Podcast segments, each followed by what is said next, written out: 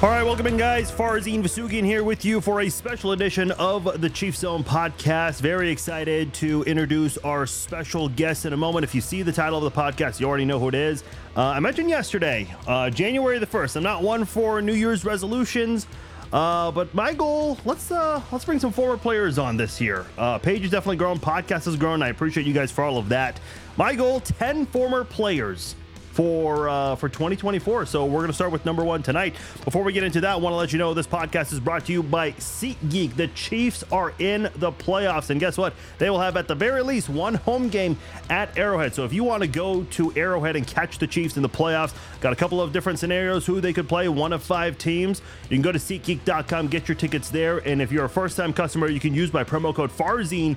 You will get twenty dollars off your first purchase. That is only good for first time customers. Put in my promo code FARZIN and you will save $20 off your first purchase. Go check out the Chiefs at Arrowhead for the playoffs or any other sporting event concert you want to attend. Get them through SeatGeek.com and use promo code FARZIN if you are a first time customer. All right, let's get into it now.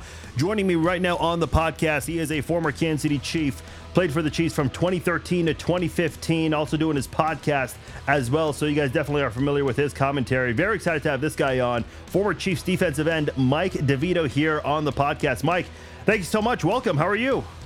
Fars, this is great, man. Thank you for having me on. I can't believe I'm the first one of, of former players to be on this year. So Yes. I'm excited, man. And the beauty of that is you can only go up from here. You know what I mean? you can only get better. um, we were uh, we were joking uh, before we started uh, coming on um, about you, you. You spent a couple of years here in Kansas City, and uh, you said um, you said that you can tell uh, how long you've been away from the game because of how many times the Chiefs have won the AFC West, which is eight years in a row now.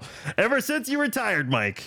Oh, Fars, man. Every year a new graphic comes out. Hey, look, the Chiefs won the AFC West four times. They won it five times. They won it six times. And I'm just like, man, I'm so glad I retired just in time to watch all this stuff. You know what I mean? It's like, come on. Uh, but I'm ex- I'm excited because being a, a, Chiefs fan and and obviously still having uh, a lot of friends, on, especially on the coaching staff, and then even some guys that are still there. That when I was there, you know, it's it's yeah. nice to be able to watch them do well, succeed, and far as see what started in 2013 when Andy Reid got there really blossom into what it is now. And so, you know, I would I would die to be a be a part of it. But um, but watching it and seeing what it's become has been really it's it's been awesome and it's made the transition out of football very nice. You know. Yeah, yeah, and I think that's a really good starting point. Uh, you mentioned joining the team in 2013. I'll never forget 2012, man. Um, that was just a devastating year uh, with everything that happened uh, on and off the field too. Uh, you know, fans. Um, uh, I, I, think a, a, fan got into it with the Chiefs on their Twitter account through DMs, and that became public knowledge. Uh, the Javon Belcher incident obviously was a big one. That was a national story. Uh, so, several other things that happened: fans flying banners over the stadium, uh, and obviously the worst record in the NFL at two and twelve. Um, and, and, here's a crazy thing: uh, they didn't really change a whole lot personnel wise on the offensive side. Obviously, Alex Smith coming in on the defensive side. They only changed. Uh, they only had three new starters. You were one of them. I'm curious, what was like the mindset and the message going, trying to transition out of 2012 and trying to start fresh in, in 2013? You know, it was it was easy for me, Fars, because I had been uh, with the Jets for six years. So easy in one sense is that I wasn't coming in with any of that inherited stuff that those other guys that were there were dealing with, right? I mean, for me, it wasn't three months ago that our middle linebacker, you know, killed himself and killed someone else, and and you know, you had that two and four. I mean, that that had to be the most difficult one of the most difficult seasons any team has been through in NFL history. I mean, yeah. that was just a nightmare. But I, I, you know, for me, I was uh, because I hadn't been a part of it. It really wasn't um in the front of my mind. So getting into that facility, what was really shocking, not shocking, but um, was really new was being around Andy Reid. I mean, being around a, an obvious Hall of Fame coach who everybody trusts. I mean, right away, you know, he knows how to win football games and he's got a process that's going to get it done. And so that was really nice to buy into that. But one thing I always talk about when I think about those teams is you're you're exactly right. You you had all these Pro Bowl players there, yeah. specifically on defense, but even on offense, you had guys that were incredible players. Um, I still remember it's the offensive line, right? You got Rodney Hudson, you got Branden Albert, Jeff Allen, uh, Schwartz was there, the, the uh, Geoff Schwartz. I mean, you just had you know uh, Jamaal Charles, and then on defense, forget it. You had Tamba, you had Justin, you had EB, you had uh, Derrick Johnson. I mean, just it was just loaded. So that was like almost like a paradox to me. Like, how could it be that these guys went two and fourteen with all of this talent? Um, and so it, it was, you know, it was amazing going in there. You know, you think you're going into a two and fourteen team, and it's just to be a train wreck, but it wasn't. I mean, the one thing I noticed from the jump is I talk about all those Hall of Fame players. They approach the game like undrafted free agents. I mean, they worked so hard um, every day. They're there early, staying late. Uh, I just really had never seen anything like it. And so there was a standard that was already set that, like, hey, our best players are going to work their tail off. So if you want to be a leader, if you want to contribute to this defense or this offense, you better live up to the standard that's here. And then you add Andy Reid into the into the mix and his philosophy, his style of coaching, his style of mentoring, um, the type of person that he is, and his coaching staff around him. Forget it. As I mean, th- this I know. We, you know, we have Pat Mahomes. We have these these players that are just um, you know lights out. I mean, the best to ever play the game. But I really do believe that the trajectory was on course to be what the Chiefs are today, regardless, just because of the way Andy Reid handles things and because of the philosophy that was so um, entrenched in that locker room, which was just like we're just going to get after it. Um, so again, watching them now, having seen where we started in 2013, it's not surprising, but it's really it's really fun to watch. Yeah, and, you mentioned some of those guys. I remember Tamba Hali uh, was asked about the turnaround because you, you guys did start nine and zero. Oh, um, that year, and he quickly pointed to coaching. He said that's been the biggest difference this year. Um, and, and, listen, th- that defense was a lot of fun to watch. It kind of reminds me of the of the defense right now in a way, and we can get into that a little later on. But man, you mentioned some of those guys, and I think a couple of guys I'd like to add in there, guys like uh, Dontari Poe, Sean Smith, oh. who, who, I who I think was very underrated, and, and kind of reminds me a lot of L'Jarius Sneed right now. Uh, what was it like being around those guys during your time here? Oh, as far as it was, it was incredible. Um, you know, when I first got there Glenn Dorsey had left, and I had taken his spot. Oh um, yeah, at the end, and you know, I think Dorsey always got a lot of, uh, well, not a lot of, but he caught flack for not, you know, producing sack numbers that you would think out of a first round pick out of LSU. But as, as a defensive lineman who studied the game and studied players who were excellent at that craft, he was one of the guys I watched because he was incredible. When you watched him in the run game, his technique was great, and he's you know he's in that old school three four yeah. where you're two gap and everything, and so you just you're not getting sacks in that defense regardless. Um, but I I loved watching him, and so I say that to say I was worried going into that that defense and that team of uh, you know living up to the the standard that he had set at defensive end because um, not only did you have all you know, not only did I have all these Hall of Fame players around me, like you said, uh, Dontari Poe, Tyson Jackson, Allen Bailey, all these guys up front. Yeah. Um, but I had to, you know, I had to replace a guy who was who I always looked up to, who was who was I thought was incredible player. And so there was a lot of nervousness and there was a lot of anxiety. And I think it, you know, something I wish if I could go back and fix, it would be the sort of nervousness, anxiety to be perfect all the time be, to try to fill that role and live up to that. I think that that hindered my play a little bit. But that's really how I felt. Was like, man, th- these guys are incredible. Um, and so yeah, but the, but speaking to your question about the you know what it was like to be around those guys, they're they're incredible human beings. I mean, I just I was just talking to Allen Bailey the other day. I mean, the NFL is so transient, and it's you don't normally keep friend not that you don't keep friendships, but keep keep in contact with people and I still keep in contact with uh, a lot of those guys. And so um, it was easy to be a part of that brotherhood because as hard as they worked and as good as they were on the field, um, and as, as much as they were guys that deserved to be like ego type guys and about themselves and that, they were not. They were about the team, about the family, about the brotherhood.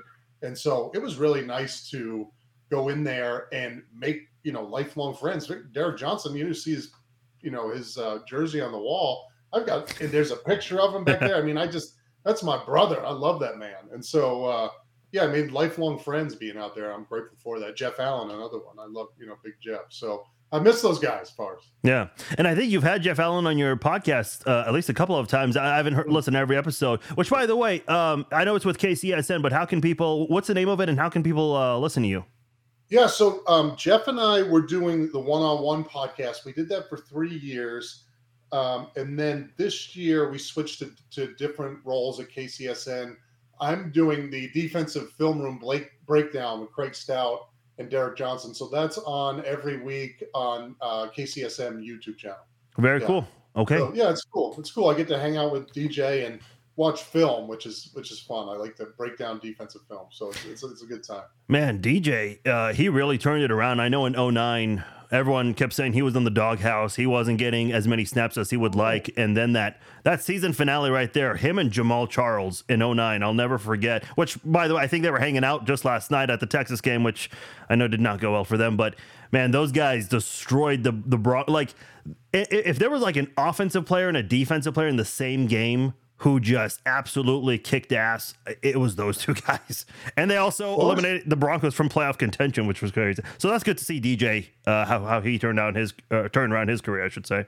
Well, yeah, no, and just quick to that point eh, because uh, you know DJ told me that when I got there how he had been in the doghouse for a while until that point. I don't know if it was 2009, and I just found that so shocking. Yeah. You know what I mean? Because he's such a good player. I was like, how are you ever in the doghouse? You know, but it does speak to the type of, of person that he is that he can overcome that, you know, adversity in his career and become a Hall of Famer. You know, I mean, a lot of guys, myself included, that kind of stuff uh, can really, like I said, hinder you uh, to getting to where you really can be. Where he used it as motivation to be great, and, that, and that's again that that's what makes him so special.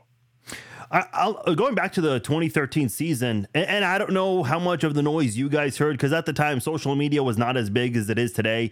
Uh, yeah. But I remember some of the criticism was, well, they're they're beating teams that are bad and have backup quarterbacks, and I always responded. I said, yeah, but a lot of the teams they're beating they just got whooped uh, the previous year. And I know you were not there for that, but man, a lot of those teams that you guys beat during the 9 0 start, those are teams the Chiefs lost to the year before. Not just lost to, got blown out. It was really embarrassing to watch. So uh, that, that turnaround season, I will never forget the enthusiasm, uh, j- just the exuberance from not just the, the team, but from the entire city that year.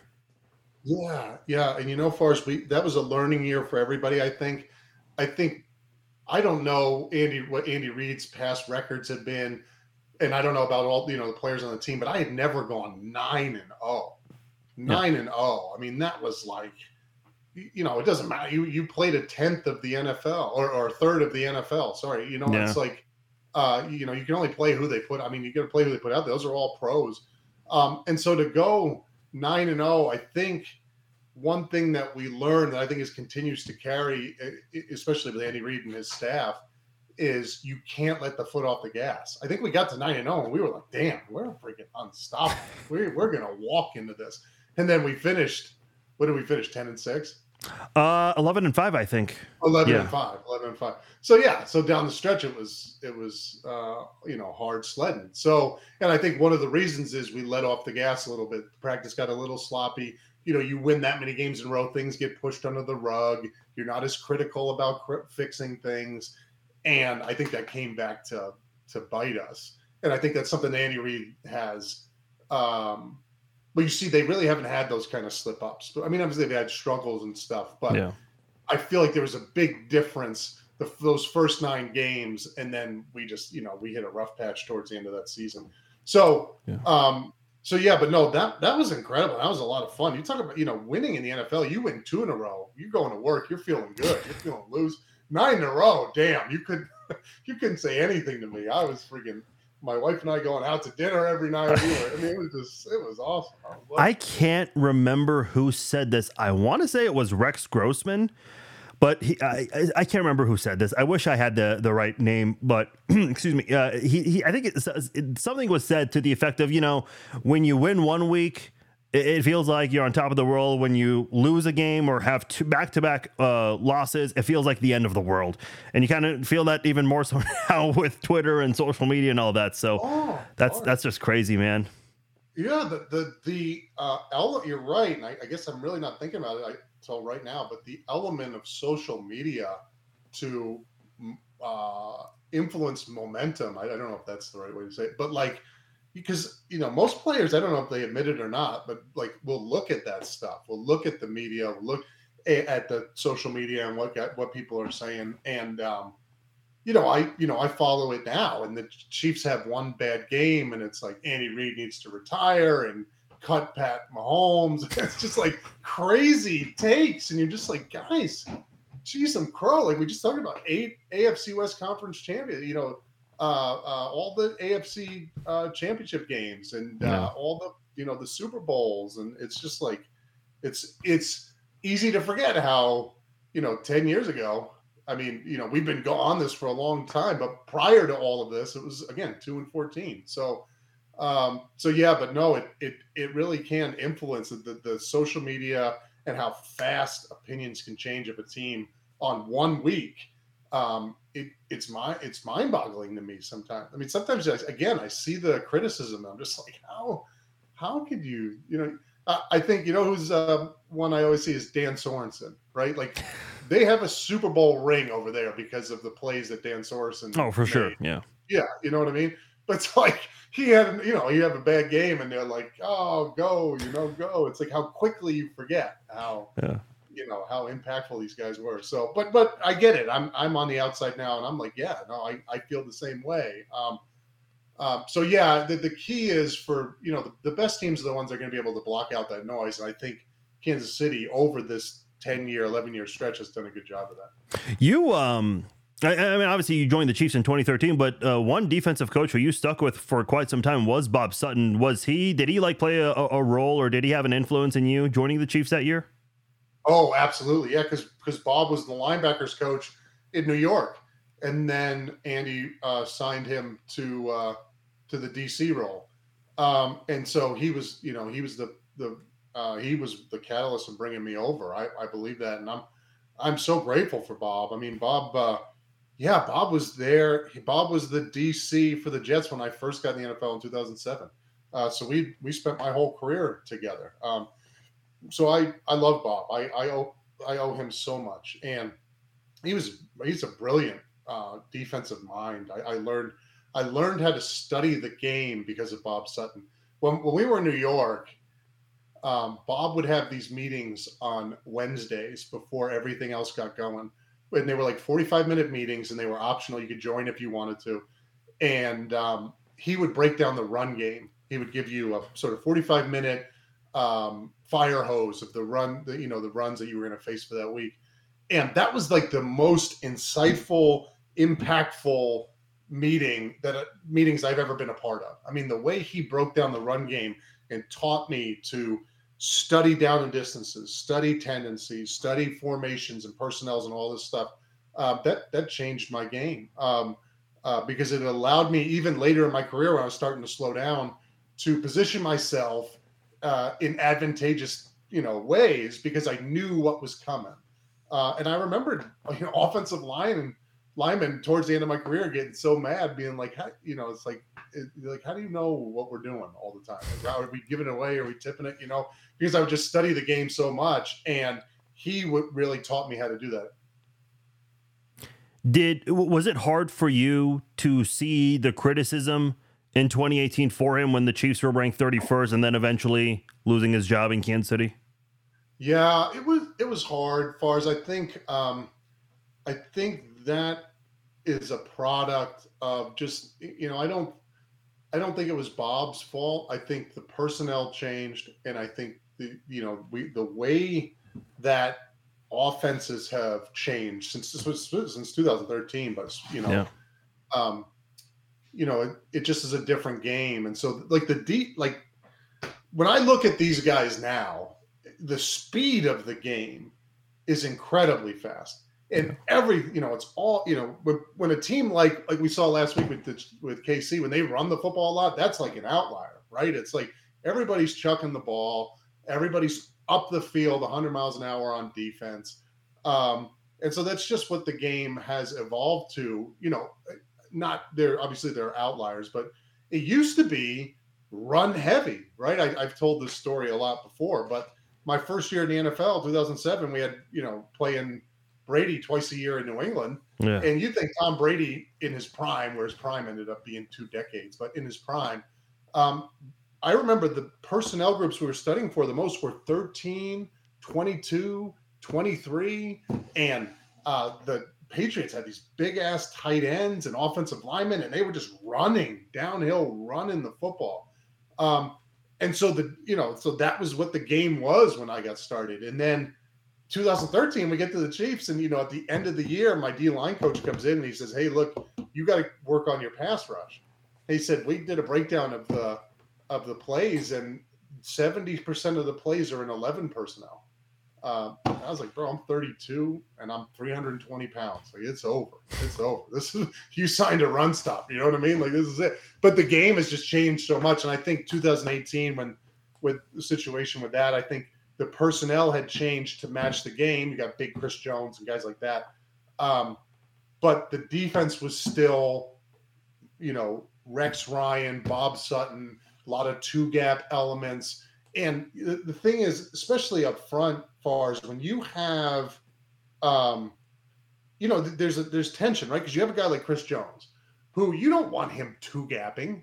You know what I mean? That just that's why you're wasting his talent by doing that. Tell him to go 100 miles an hour. The problem is when you got Bob Sutton's defense and you do that, it messes everything up because you have to two gap up front. That's why Tony Siragusa and Kelly Gregg and all these, I mean, they've made their livings, you know, and Ray Lewis and those guys were making plays in the backfield because the big guys in that defense are supposed to hold people up. If they fly off the football, it's it just screws everything up. And so again, this isn't to blame Chris or anything. I think it was just or or anybody over there. I think again, I think it's crazy to have Chris two gap. Um, no. But the personnel changed. The defense didn't, and the the the personnel didn't match Bob's defense. But it does match perfectly with Spags' defense. Um, you know, it works. It works great. Those guys, you know, get off the ball, play run on the way to the quarterback. You know what I mean? I mean, yeah. that's that's the kind of defensive you that's kind of defensive line defense you're you're looking for. And so I think Spags and and you, obviously Andy Reid he knows that. Yeah. And so Spags is the perfect guy. I mean, I remember, you know, what was Spags coaching when I got in the league? Was he with the Rams? Uh, he was the head coach there for one year, and I think he took a. I know he took a break the year before he came to the Chiefs. I can't remember where he was. I'll look it up quickly. Yeah, no, what we, but I remember like wherever he was, that's the type of defense they ran where it was like, yeah, the Rams was like 100 miles an hour up the field. I remember up the field. I remember Chris Long and those guys just flying up the field. Yeah. Um, and so that really fits well in today's world. And Andy Reid knows that. So it's a perfect hire. Yeah, he was the uh, interim coach with the Giants and also their defensive coordinator for a few years. Yeah, and then he took a looks like he took a break during the uh, 2018 season. Um, I did want to go back to 2013. A couple other things. Obviously, yeah. you know that that season didn't end the way anyone wanted it to in Indianapolis. Uh, obviously, like as a fan, like that was just complete heart- heartbreak. Um, I'm curious uh, from uh, the other side of it as a as a player. Um, what do you remember after the game in terms of what Andy Reid said, what uh, how the players were feeling. Because I think as players, or excuse me, as fans, we feel a certain way, but we don't see like the other side of it. Can you maybe give us like a little bit of insight, like what Andy Reid maybe said after the game and how some of the guys in the locker room felt? Yeah, I you know I don't even remember what Andy said after the game. I just remember that I don't know if I've been more disappointed in my football career than after that game.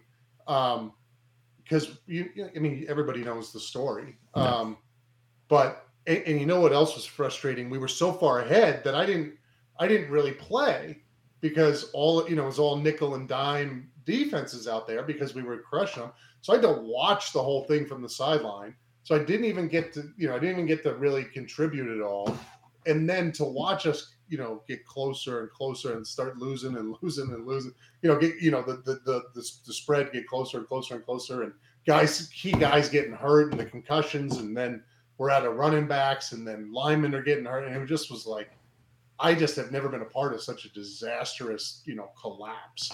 And I remember being so motivated going into that off season um, because I was just like, I, I, I, that that I woke up every day with a taste in my mouth from that game. Um, so it was just, it was miserable. It was Yeah. yeah, there was that was probably the worst loss in my career.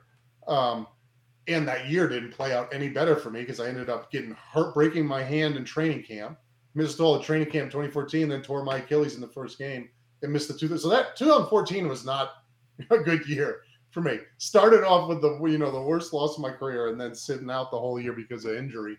Um, but yeah, so I, it was so bad. I don't even remember what Andy Reid said. I, I just remember wanting to. I just wanted to get out of that locker room, go home, and just try to reset and, and move on the next year because it was such an awful taste in your mouth. Um, And I think uh, who was next? Who are we going to? We would have played New England next. I think. And Mm. was that the was that the Deflate Gate? I year? honestly don't recall. That was a. Uh, the think- Deflategate was the following year. The Deflategate was Oh, the was following it? year. Yeah. Okay, yeah, yeah. Well, I think I, I I remember being like, "Damn, we had a good chance to get on a run if Yeah. we would have kept that together." Um, so yeah, no, that that was that was really really frustrating loss, and there just are no words after something like that. You know, I, I would imagine, you know, obviously something even more difficult would be that twenty-eight to three collapse in the in the Super Bowl with New England and uh, Atlanta, Oh, and just gosh. you see like something like that happen, and you just I always I always wondered, dang, what, what did Dan Quinn say to those guys? Like, Yeah. I, I don't know if there is anything you can really say other than like, you know, hang together, hang together, hold each other up, you know. And I'm I'm sure Coach Reid's message was something like that because those are just those are devastating losses. It's one thing if it's back and forth and back and forth, and you know you come out on Yeah. top or you come out, but it's like when you're crushing a team, absolutely crushing a team, and then you let them back in and win. Oh man, awful. I, I don't want to talk it anymore. yeah, let's let's go and move on from that. Uh, I think we already got the answer to that question. Um, uh, last thing I want to say about that season, a lot of people forget because he didn't play that year, but that was the year Travis Kelce was drafted, and obviously, you know, no one could see uh, his career pan out the way it has now. Um, I know you were on the defensive side. You were a newcomer. He was also a newcomer. Did you get a chance to spend a lot of time around him? Did you get to know him? Do you have any funny stories maybe about him uh, from uh, his rookie season? Yeah, you know, I one thing I love about loved about Kels, and it's been this way since then, is um he's he's just got so much swag, man.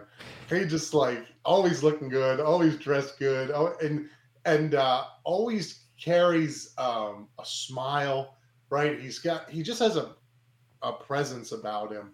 And so yeah, no, but one thing that's interesting is I remember his frustration that first year.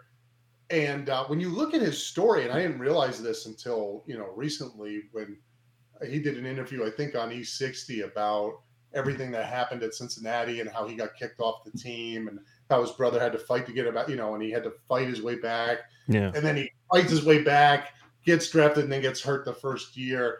You know, just the the the um, tenacity that he has to just keep to not th- those type of things crush guys. Um, but he, you know, his tenacity to keep going, keep grinding, to keep working hard um, has been incredible. And so, yeah, no, I, but I, I, you know, you asked for a funny story. It's like I always tried to uh, to copy him with the, the stuff he would wear to the games, right? So he'd be all dressed up nice, and I'd be like, damn, I gotta, you know, I gotta dress up like Kels, and I'd put some stuff on. My wife be like, no, you, you can't do it. 320 can't just can't do a skinny tie and skinny jeans. It ain't gonna work. You know what I mean? Um, so You know, it's another interesting season uh, that you were a part of was the 2015 season when uh, the team started one and five, and I think I remember seeing on one of like the uh, I I think Frank Boal um, posted uh, one of the sports betting websites said that the Chiefs only had a 1.4 percent chance of making the playoffs, and man, you guys cruised after that one and five start. Um, what do you attribute that to? What what changed after those first six weeks? as far as there was one meeting, and I, I tell people this all the time, it was such a profound moment in my life.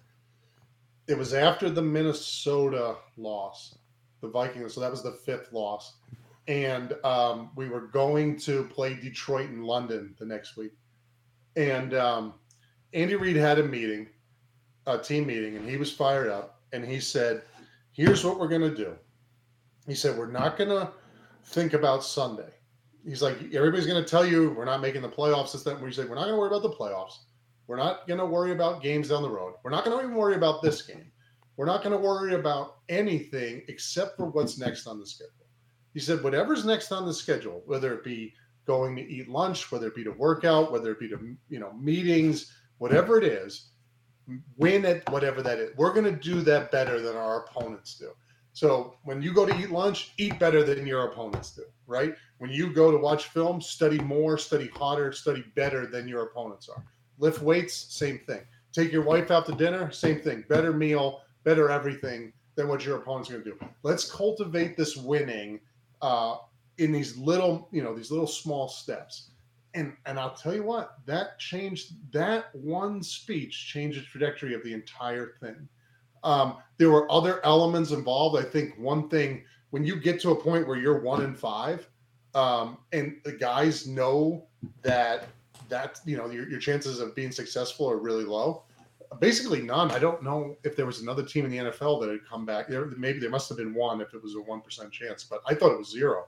Um, but the one, you know, you have what guys will end up doing. There are two different two different trajectories that can get out of that can get everybody out of whack in situations like that.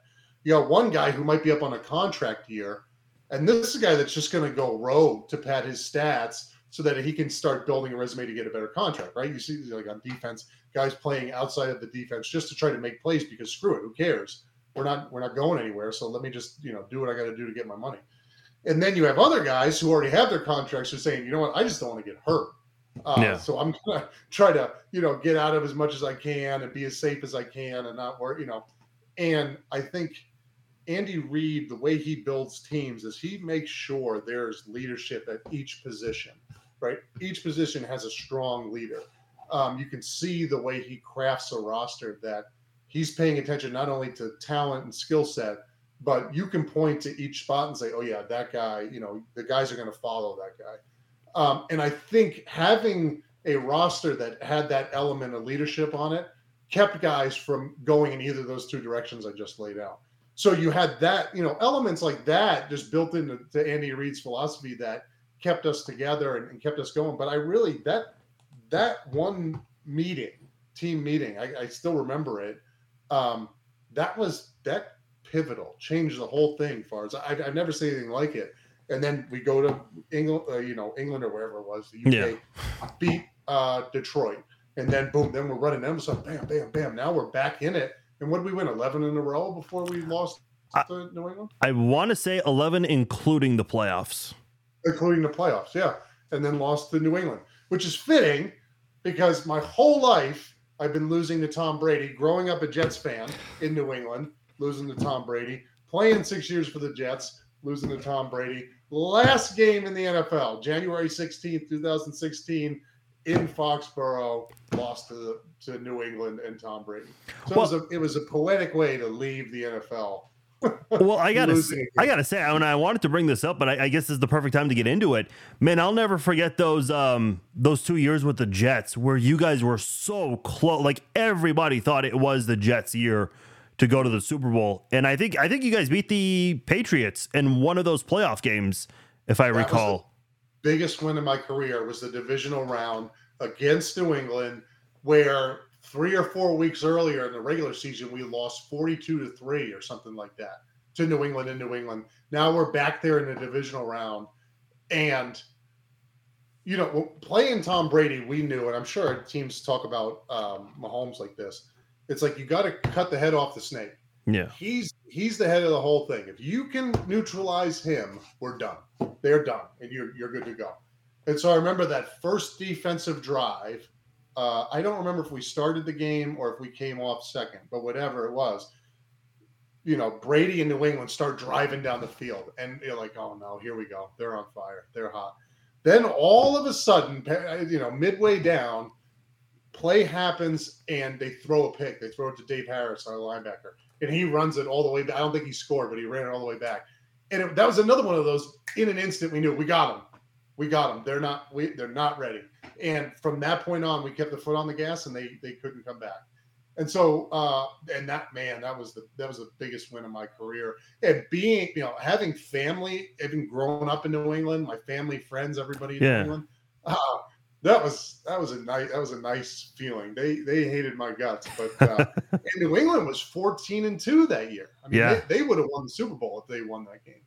Um, Uh, but oh. yeah, no, that that was the biggest win. I mean that those two years were fun. I, I I loved playing for Rex Ryan. He he just you went to work and just had so much fun, so much. I mean, he was just so funny, and the coaching staff was funny, and it was just um, very loose and like you make a mistake, ah, screw it, let's move on. You know, you laugh it off, you move on.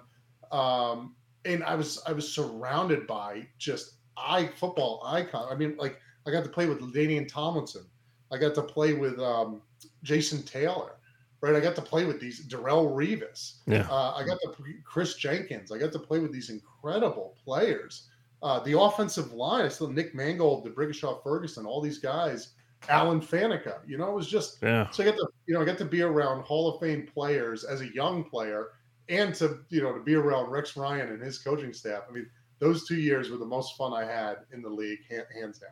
Um, couple more questions before we let you go here. Uh, I know you mentioned um, you, you were born in New York. You went to high school in Massachusetts, and you kind of stuck in that region, that Northeast region. You went to college in Maine, um, and you're still uh, you're still very involved. I see. Um, I want to get the right title here. You are the director of player development and alumni r- relations for Maine.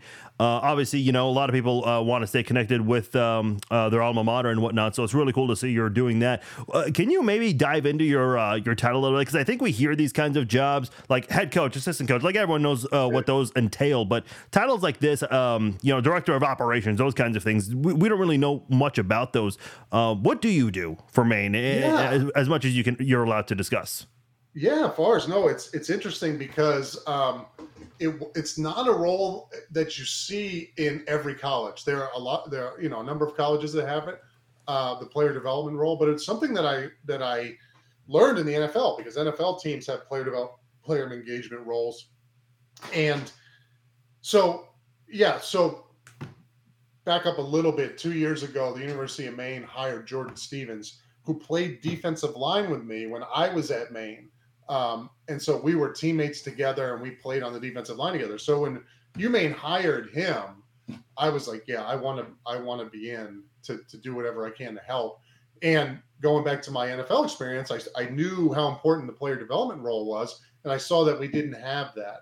And so, um, what, what, so I said, hey, let's, let me be a part of this. Let me, you know, take this role. And that, that was something that Jordan thought was a good idea. That, you know, the coaching staff thought was good organization thought was good, and so we went with it.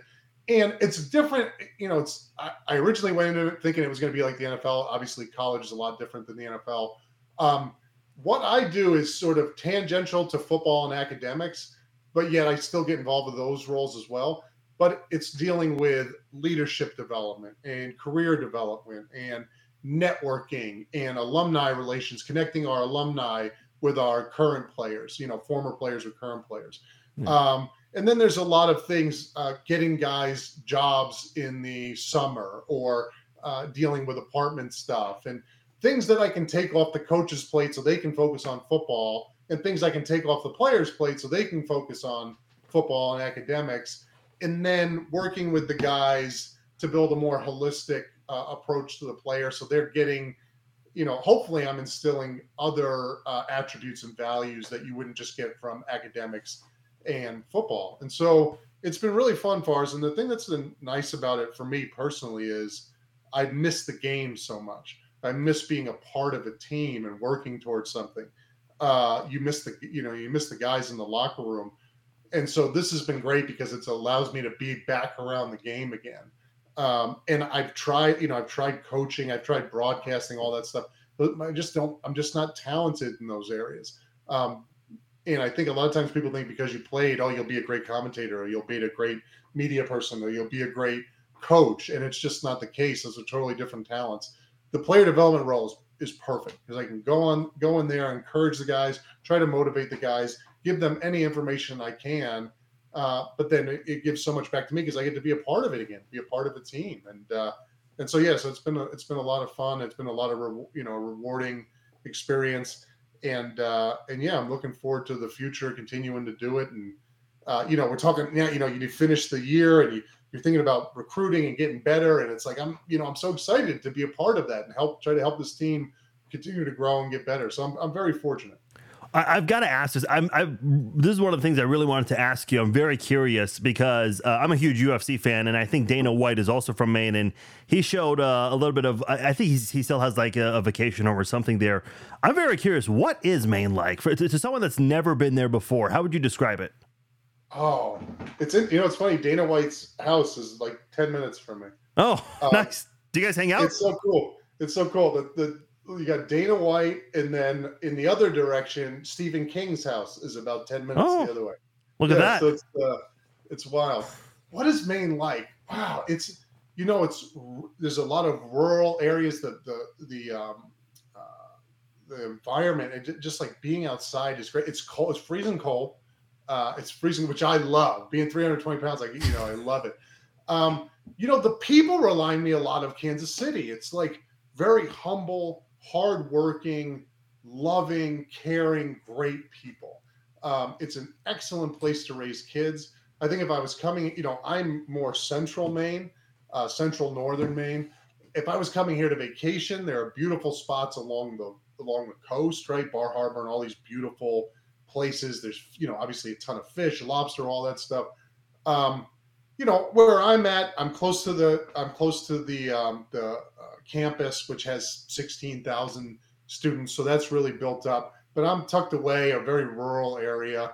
Uh, again, snow, cold, great people. I love it. It's it's great. I mean, it's it's not that much different than the Midwest, to be honest. Outside of you know, you have the you know you have the co- the uh, ocean on one side. Um, but yeah, no, it's a it's a great place, great people, and uh, excellent place to raise kids. I'm, I'm very fortunate to to have my boys get have an opportunity to watch my boys grow up here. So I love it. I wouldn't want to be anywhere else, Fars. Good, good, very cool. Um, last thing before we let you go, we've obviously covered a lot your, your time with the Chiefs, Maine, and Jets. Uh, I got to ask you about the current team. Uh, the defense, obviously, again against you know a very good group of wide receivers, just continuing to get the job done. Uh, and, and the offense showed some improvement. I know a lot of people not happy about six field goals, but I keep saying, you know, you got to start somewhere because the Chiefs have had issues scoring. Uh, they've been under 20 in a lot of games recently, but they uh, they uh, managed to pass that threshold. Uh, what do you make of this current defense right now? Because I think they just keep proving themselves time and time again. Hasn't been perfect, but man, they've gone up against a lot of top tier wide receivers, and they just keep shutting them down. What do you make of this defense right now? As far as I, I get, I always get so, you know, I'm, I'm like bittersweet about this defense because my crew from my, my, era, we always talk about how, man, imagine if we had our defense with that. Not, nothing, our offense was really good. But, if, you know, you, you think about the 2018, 2019, 2020, you know, Pat Mahomes and that offense with our defense, right? All those guys. Yeah. Uh, man, we'd be, we'd be, you know, killing it. And now I'm like, you know what? I, I, I'm pretty, this defense, I, you know, I don't want to speak out of turn. This this is up for debate, but I would say that this is probably the best defense that the Andy Reid era has seen. I mean, yeah, they're just they're, they're just statistically everything. They're just locked down, and they've just been consistent. I mean, I, I can't. Can you think of a bad game? I mean, maybe I'm forgetting one, but they've just they've just been so consistent. Yeah, you know, Tom Tom Brady said uh, the other, you know, there was big news the other a week or I don't know how long ago it was, but he said the quality of the game isn't as good as it was when we were there, and I know that got a lot of hype. And there are different ways to, to think about that and, and, and discuss that. The one thing I will say is, given the restrictions on practice time, it's not surprising, especially come you know when I watch the game as you know somebody who prided myself as a technician in the run game it's not surprising that some of the techniques are sloppy because you just don't, think, you know, we practiced 12 hours, you know, we were at the facility 12 hours a day in OTAs, let alone training camp in the regular season. I mean, we just had so much more time. Um, I say all that to say, I don't see that with Kansas City. I see technically sound football, not just guys, you know, getting it done because they're super talented. But there's like technically sound football across the board. The run game, everybody has perfect fits, and there a lot of times they're in light boxes, perfect fits up front. They're doing a great job against the run. Obviously, they can get pressure, and that's Spags' thing. Um, yeah, so again, I think it's the best. It's arguably the best defense that the Andy Reid era has seen, which is saying a lot when you think of some of the defenses and some of the guys Yeah. that have been in there. And I think again, anybody can have one good game, but to have 17 good games, that's that's hard to do. I've I've been on two years in a row. I believe we were the number one defense in the NFL, and there were games we had bad. You know, we had bad games. I haven't seen this this team do that, and so No. it's so strange, Fars, and, and you would probably you know better than I do, but I just can't explain the struggles on offense because they're so talented. you know what I mean? Like they're so You know what? What. I noticed is they look like. I mean, I know there was that blow up with Willie Gay on the sidelines, but after that, after that 17-7 start, they just looked like they were having fun. I have not Yeah. been able to say that in a long time this season. right. That's it. Yeah, you gotta have fun. Yeah, no, you're exactly right. You gotta have fun and play loose. And and it could be something like that, right? Where it's like a batter gets in a slump or Tiger Woods is, you know, off his putting game or something. Like it could be that they just you have one bad game and then that's the spy the mental spiral effect where it's just like you can't get out of your own way. And you're exactly right. That's why it's so important to have fun, to play loose because it mitigates though that sort of um, that worry of just getting in that that funk. Um, because you know when you're out there having fun, everything's good. Um, so yeah, no, you're you're exactly right, and that was great to see. And this was a really important game to win, obviously, but trending upward going into the playoffs. I mean, we see it every year. Like teams that stagger and stumble into the playoffs generally don't last long. It's the you know, but the nine and seven team or that has won the last three, and now they're going to.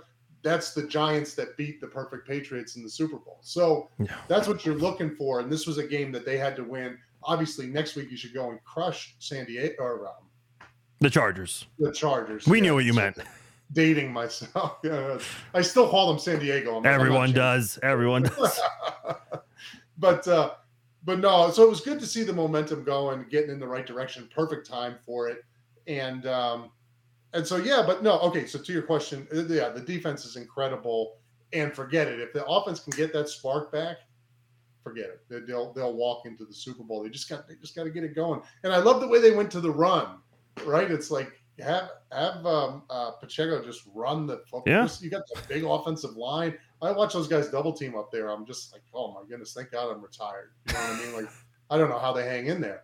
I, you know, this lean on that. You run the football like that, everything else opens up. The, the game just becomes so much easier for everybody. So, but yeah, no, no, the, the, the defense is looking real good, brother. Uh, before you go, your podcast, uh, for those who may be joining in a little late, um, how can people listen to your podcast? And if you're on social media, how can people follow you? Oh, Forrest, thank you, brother. I'm on uh, Twitter at Michael DeVito70, and then um, the podcast is called uh, is the Defensive uh, Film Breakdown with Craig Stout and Derrick Johnson, and that is every week on KCSN. It's on um, uh, the YouTube channel on KCSN YouTube channel. So and that's that's a lot of fun. We get to go through the X's and O's and uh, break down the game in some some details. That's a good time. Thank you, Forrest. I appreciate that. Yeah, absolutely. No, it's uh, it's my pleasure. I appreciate you uh, making time. Uh, best of luck. Uh, we'll keep in touch, and um, hopefully uh, the Chiefs uh, come away victorious. Uh, get the get another Lombardi this year. Yeah, Forrest, thank you so much for having me on, man. It's an honor to be number one. I can't wait to see who's on here next, man. Again, you're, you're going up from here. So. We'll have to do this again sometime. Hey, Mike, uh, thank you again. Uh, you take care. Happy New Year, and uh, we'll keep in touch. See you. All Appreciate right. you, brother. Thank you, Mike. Take care. All right, that is Mike DeVito, former Chiefs defensive end. Uh, I was very curious to know what Maine was like. Very curious to know, and uh, for him to be uh, uh, somewhat of a connection to Dana White. Uh, very cool indeed. Very cool. All right, that'll do it for this episode of the Chiefs Zone podcast. Once again, a big shout out to Mike DeVito for taking the time to come on the podcast. If you if you haven't done so, check out his podcast. He mentioned where it is. Uh, check it out on KCSN's YouTube page, and uh, he does a lot of commentary on uh, on social media from time to time. So uh, check that out as well.